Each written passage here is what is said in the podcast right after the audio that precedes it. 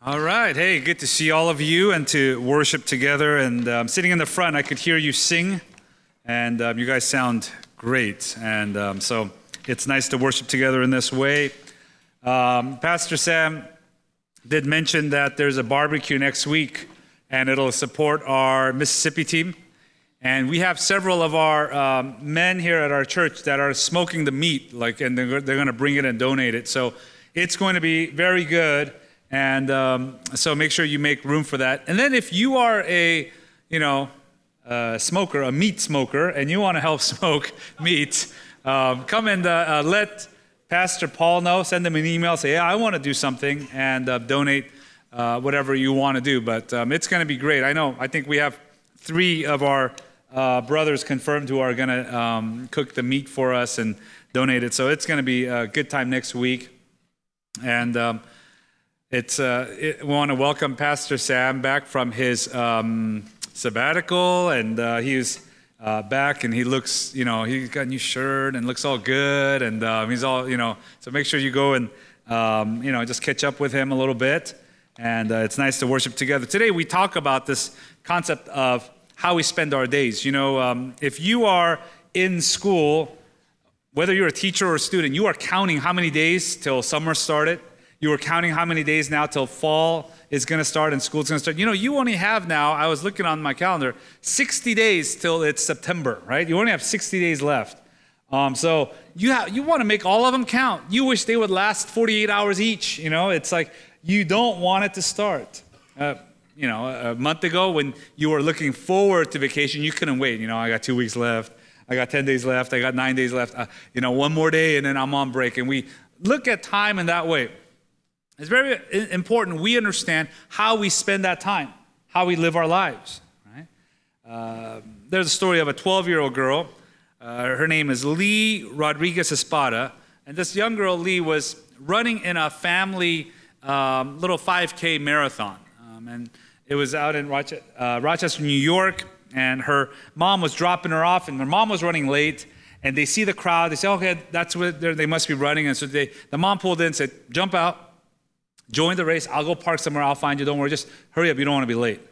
Well, what they didn't realize is that um, where she started running, she just saw the crowd of people, so she jumped and started running. Was this was not the family 5K that she thought it was the half marathon that was happening, and so this young girl, 12 year old girl, started running, just started running with the you know the half marathon there, and so she's now running a far, a far you know, far more than she had expected. It's taken a lot longer. Her mom starts panicking. Her mom calls the police department, the authorities. Something happened to my daughter. You know, she should be back here by now. What happened? And they realize she was running in the wrong race.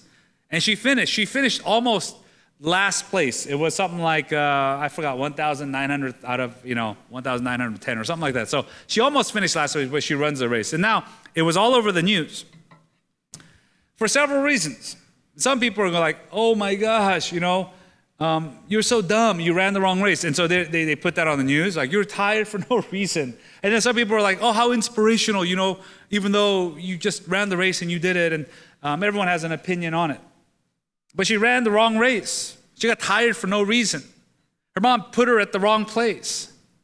And now I want us to think about that in terms of life. How are we running the race of life? And you know what? What most people do is this they're running late in life, they see a crowd, they're going to run this race, they're just going this way. And then we just say, oh, you better join them because everyone else is going there. You better follow them. Not knowing or thinking about why or where or how we're, what we're doing about. We just drop them off. And we say, I got to join the crowd because the crowd is doing this. I should be worried about these things because the crowd is worried about these things. I ought to spend my money in this way because all my peers seem to be spending their money in this way. And we run the race, and a lot of times we are in the wrong race. We are tired for the wrong reasons. And we think it's good because everyone is running and everyone is running this half marathon, but we're supposed to be somewhere else. Here in this psalm, in Psalm 90, it's written by Moses.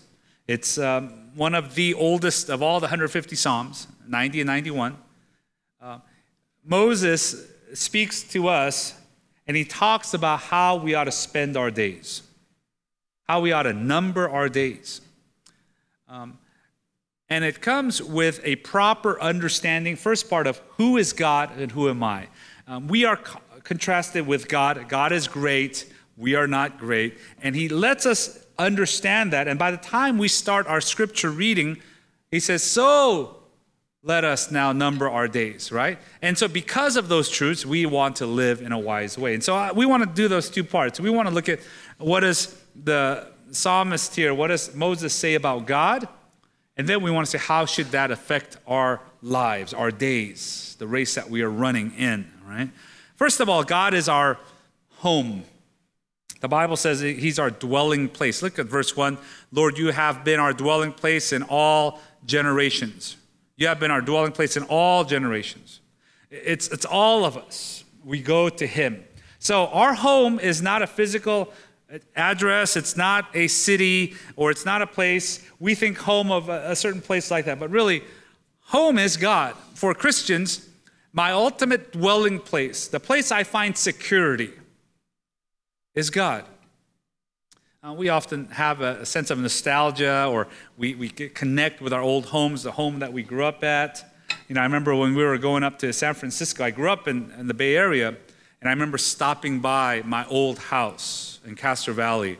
And it was this like moment, like I remember my childhood, and you know, like I was there, and I, and I was like, I pulled up and made a pit stop, and, and then I was going to share with my family, like, look, this is where you're, you know, this is where I grew up, and then I look, and everyone's sleeping. So, you know, I just made a U turn and just went and just had my moment at the house. Like it was me at Castro Valley for a little bit. But really, we think of home as something that we, we have nostalgia, we enjoy it. it. It's, but ultimately, it's God is our home, God is our security. And it's true for all of us, for all generations. Now, when Moses is writing this, um, at the end of the 40 years of wandering in the wilderness, he is dealing with complaints. He's dealing with people that are homesick, saying, I wish we can go back to Egypt. I wish you can go back to slavery. That was secure then. I don't want to be where I'm now because I am without a home. And the whole purpose of the 40 years of wandering is for them to learn that security and home is not Egypt or Canaan or a place, but it's God Himself. And so they're complaining to Him, they're talking to Him you know, and uh, they're whining about wanting to go back. They're complaining about going to now the promised land, and they're kind of in this limbo. But the whole 40 years, they're realizing God is their home, God is their security. So we think about that. We, we take that truth. God is my security. The second thing we see is that God is eternal, and I am not. God is eternal, and I am not. Look at verse 2.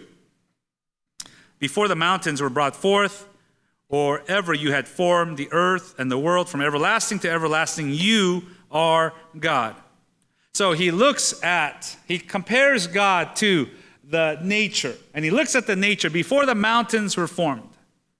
Before we can go to the Grand Canyon and the scientists tell us it took X amount of years for this to happen through the waters running through, before all of that, you were God. And Moses uses this phrase from everlasting to everlasting. It's everlasting in the past, it's everlasting in the future. Uh, when there is uh, words that are repeated back to back like this, it's in the, in the Bible, it's used to demonstrate an emphasis. So not is God only just everlasting, but He is everlasting in the past and everlasting in the, pre- in the future. He is there. He is forever. Compared to Him, we are very temporal. Our lives on earth are very short. God willing, you are healthy and you know you have health and you live to let's say even a hundred. A hundred years is nothing compared to that. Um, and this is how we are described. Um, we're described in verse four, for example, as a watch in the night. Uh, the watch in the night is a, a kind of a, soldier's term. They would go and say, "You have the you know the first watch. I'll go in and I'll, I'll be look out for the second watch and the third watch." And in the uh, Jewish culture, there were um, three watches of the night, you know, and they would watch it in this way. In the Roman culture, they broke it up in four parts, so sundown to midnight, midnight to two, two to, you know, and they would break it up in this way. But it's saying our lives are so short. It's not even like it's a whole night. Let's compare it to one watch in the night, right? He also compares our lives to uh, a dream like grass. Look at verse 5. You sweep them away with a flood, they are like a dream. Like grass that is renewed in the morning. In the morning it flourishes, verse 6, and is renewed. In the evening it fades and withers. He's talking about how short and temporary our lives are. He wants to make that comparison to God eternal, from everlasting to everlasting. Here's your life it's like a dream. We have many dreams throughout the evening. A lot of them are so insignificant, we don't even remember them. If you're very vivid, you might remember a few, you might remember some things, but we don't even remember them. They're so short, they're temporary. They're, they seem real, but they're not. And that's the point that he's making. Our lives go by so fast. It seems so important when you're there, but man, it goes away so quickly. It's like grass. If you have grass at your house, you know you have to get that thing cut every couple of weeks. And then it grows, and you cut it, and new grass grows. You cut it, new grass grows. How quickly we come and we go. So, God is eternal. God is our dwelling place. We learn all these wonderful truths about God. And then now he prays, So teach us in verse 12 to number our days. Because this is true about God, let that affect how we spend our days. And uh, I want to share with you these three parts of how, three ways of how we ought to spend our days. Number one, we ought to spend our days in purpose. Each day is, has a purpose. God has given our lives a purpose. Even though it seems so short in the light of God, that God would be in the midst of my life, God would have me be born at this time with these things. There's a purpose. We ought to live each day with purpose. Verse 12 again, and uh, it says this So teach us to number our days that we may get a heart of wisdom. Let's read that out loud together. Verse 12. So teach us to number our days that we may get a heart of wisdom. First of all, we need to be taught this because time just goes and we tend to gravitate to things that bring us the quickest pleasure or is the biggest emergency and we just gravitate towards those things. Time is wasted. You think about how precious time is. You think about how special our days are. You can't pause it, you can't save it, you can't buy any more time. It is going. July 3rd, 2016, this is it. You will never have this day again. So we have to now live in it in purpose. God says to number our days. Understand that each one is important. Understand that each day I ought to do the things I ought to do for Him. You know, uh, people that understand that their days are limited. If you've ever heard speeches of people or talked to someone who is, um, has a terminal disease and they say, Boy, you know, I know I have this amount of time, they're very, strategic about it. They're very, you know, very on point about what they want to accomplish. You know, there, are famous talks that are given. You could look them up on YouTube, like Jimmy Valvano, the, the coach for NC State, when he gives this passionate talk about how to live life as he was dying of uh, cancer at um, the ESPY Awards, and he gives this famous talk. Randy Pausch became famous, the professor of computer science at Carnegie Mellon University, gave his last lecture. And a lot of professors would give their last lecture as they are retiring, and the faculty and everyone would join to hear their last lecture. And he was given his last lecture because he was going to die soon from uh, uh, his disease. And he gave this wonderful talk about how we ought to live life. Becomes a book, the last lecture. So when you listen to people like that, you say, Boy, that's really inspiring, that's really good, because they're so focused, they're so deliberate. But we all have to understand our days are numbered. We have an X amount of days, and then, hey, X amount of days in, in high school, X amount of days in college, and X amount of days in my 20s, and the, my 30s, and my 40s, and my 50s. We have to understand it goes and it keeps on going. And so we have to value that. We have to understand how important that is. You know, the, um, there's a book called What to Do Between Birth and Death uh, Charles Spezzano, the psychotherapist, says in his book, You don't really pay for things with dollars and cents, you pay for them with time. Everything you do costs you some kind of time. And to waste it, to live in foolishness, to run the wrong race and spend all my time, I'm running the race that everyone else is running, and I realize that's not the race God had called me how important that is to understand. You know, you have 1,440 minutes in a day. How are we going to spend it? We have to spend it in the purpose of God, what God has in store for us. how God wants us to live. Each day is ordained by God.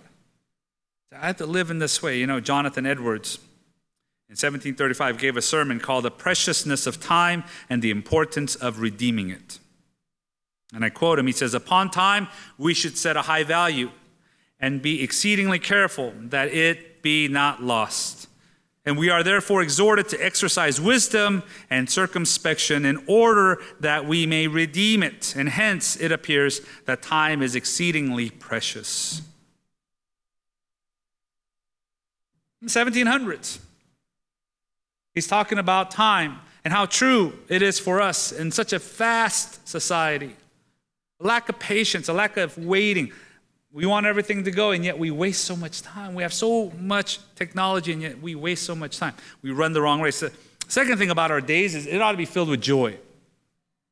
All of our days should be lived out in joy, and it only comes by having a faith in Christ. Now, we could say, I want to be happy. Um, good news makes me happy. You know, I got a promotion. I made the sale. I got an A. You know, um, this, this, uh, it makes me happy. Isn't that what joy is? Well, it's so much more than that. Joy is the person who knows what is to come. Joy is like the graduate student that gets, you know, into a PhD program. And we know it's going to be difficult. We know there'll be sleepless nights of research and writing and, and, and doing all that work and trying to now defend their paper and hopefully, the, but what the joy in the process is, I'm going to graduate. The joy is, is, the, is the mom that finds out that she's pregnant. Say, oh, you know, my body's going to change. It's going to be so tough. And, you know, I'm going to have to raise a child. It's going to cost X amount of money and this and that. But really, the joy of those nine months is knowing, hey, I'm going to have a baby. And so the joy comes not in the daily things, but joy comes in the final results of things. And here it says this in, in, the scriptures, right? In verse 14 Satisfy us in the morning with your steadfast love, that we may rejoice and be glad all our days. Let's read that out loud together. Verse 14 Satisfy us in the morning with your steadfast love, that we may rejoice and be glad all our days. I mean, really, this, has, this should be our prayer every morning. Maybe we should write it down and get up Make it our screensaver. Just wake up and say, God, satisfy us in the morning with your steadfast love. What satisfies us? It's His steadfast love. The things that satisfy us, the experiences and the gifts and the gadgets and the ups of life, will eventually go away. We, we sit in our community group, and when we sit together, we often share, How was your week? How was your week? You know, and um, some are hot, some are, Oh, it was great and some, oh, it was tough. And every week, it's someone's up and someone's down, and we share and we talk and we pray. The longer you live, you're humbled because you know, hey, eh, my week's not going to always be so fun and happy. But what happens in life is, hey, there is sometimes good news, there is bad news, and it's going side by side in our lives. We're traveling on it. But the joy comes in knowing that God causes all these things for the good of those who love Him. God has a plan for us, a purpose. God has a plan even in our suffering. So there comes the joy. Satisfy us in the morning with your steadfast love, that we may rejoice and be glad all our days. Only God's steadfast love can make us rejoice and be glad all of our days, including the worst of days, the hardest of days, the saddest of days. Even in that, God says He is greater than death, he is greater than our disappointments. He is greater than guilt. And He takes that away. We ultimately have joy. And so every day ought to be spent enjoying ourselves. Enjoy. What does that mean? Uh, faith in God. And how important that is. The third thing is, is God gives us success in all of our days. And we have to be very clear on this, right? Um, how, we often define our own success and we go to God, say, God, um, I wanted to do A, B, C, and D. God, will you make this happen? And if sometimes God lets it happen, we say, hooray, like I, have been successful. You know, God, you know, I wanted to get this job and I wanted to get paid this amount and I wanted to live in this city. Can you make this happen? And God, if God lets it happen, yay, you know, I, I've made it. But we cannot, we have to understand that success is not something we go to God and say, God, here's my recipe for success. Can you fill this? Here's my prescription for success. Can you fill this? No. Success is defined by God. And we have to say, God, teach me the success so I could live it out. We cannot run the wrong race and finish the wrong race and say, eh, Wasn't I successful? No, you ran the wrong race. You were at the wrong place. And so we have to now go to God and say, What is success? God defines the success, and we have to now have wisdom to know this is what success is. This is what a successful life looks like. This is what I ought to do in this way. And that's how we approach Him. Verse 17 Let the favor of the Lord our God be upon us and establish the work of our hands upon us. Yes, establish the work of our hands. He prays for the whole people of God that the favor of God would be upon them. The beauty of God is another way to translate the favor of God, that we would now acknowledge the greatness of God, that we would understand God loves me, God is great, God is eternal, God is my dwelling place, and that favor would be upon us as that favor is upon us as we are walking in His will, as we are walking according to the way He wants us to. He'll establish the work of our hands. Yes, He will establish the work of our hands. What does the psalmist say in Psalm 127 1? Unless the Lord builds the house, those who build it labor in vain. Unless the Lord watches over the city, the watchman stays awake in vain. So you think about this. Unless the Lord blesses it, he says it's a waste of time. Unless the Lord defines what success is in your life, so that it's not about how much you accumulate, but it's how generous you are. It's not about, hey, how many good friends you had or how popular you were. No, it's how many people you loved. It's not about all the safety that you went through to make sure your life was safe. No, it's talking about obedience and faith at times. And so, if we could redefine what success is and not look to the crowd because the crowd is saying that race is what they're running, and in our insecurity, we say, I'm just going to join this race. Parents, we just throw our kids into that race. Hey, they're all running. You ought to run. We should run this way. But God says, My race is over here. Don't define your success because everyone else is running that race. My race is different. The way you ought to live is different. And so, the life of holiness, a life of purity, a life of loving others, a life of faith, a life of prayer, all these things, the world doesn't say, Boy, that's successful. The world says, Boy, look at you. At this age, you already possess all these things and you already have all these things. You're recognized. But God says, no, this is what success looks like. And so we define our success not what, by what the world says is good, but what He says. Think about this at the finish line. Right? You run, the wrong race and you get to the finish line and they say, you're, you're not even in the right place. You're disqualified. You needed to run here. But think about this you run the right race. And God is there waiting, saying, Well done, good and faithful servant. We have such a short amount of time. The Bible calls the days an opportunity. Paul uses it over and over. It's an opportunity. The days are evil. Hey, make the most of every opportunity. Today is an opportunity. It's not a day just to live. It's not just a day to get dragged by this person and that person and this fad and this trend and that mob and this. No, it's a day, it's an opportunity to live for Him. And you know, scientists have shown that uh, time speeds up as you get older. The experience, how we understand time, they say as you get older, it feels like it's shorter and shorter. And we feel it, but now they've kind of. Uh, you know, just studied it and seen that. And so it's just going to speed up.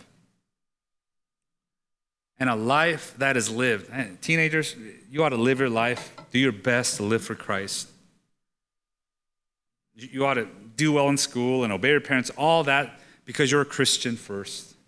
Not because you're being compared to everyone else, not because you're trying to fit in, but because you're a Christian.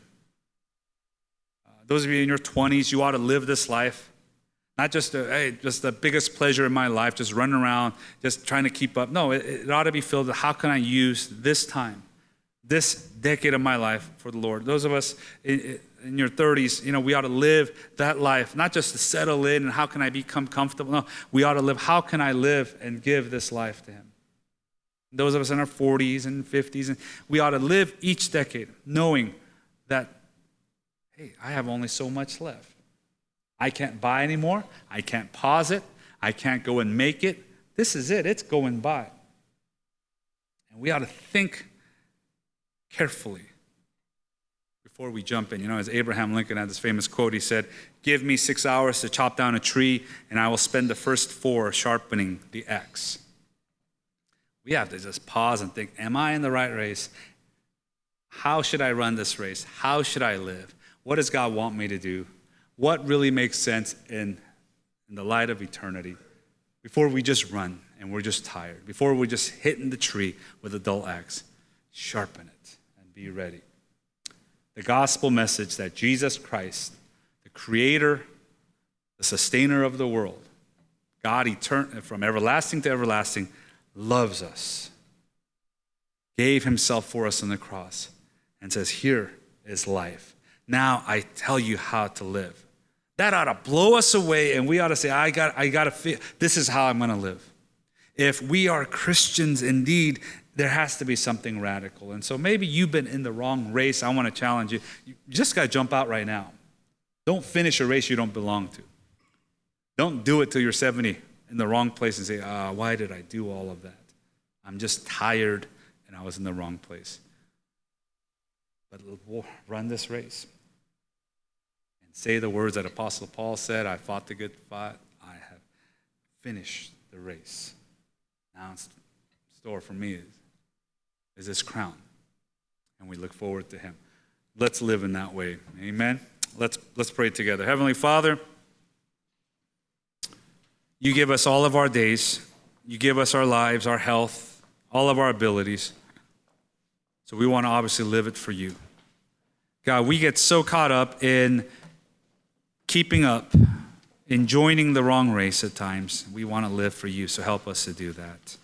Each day, Lord, is an opportunity for us to bring glory to you.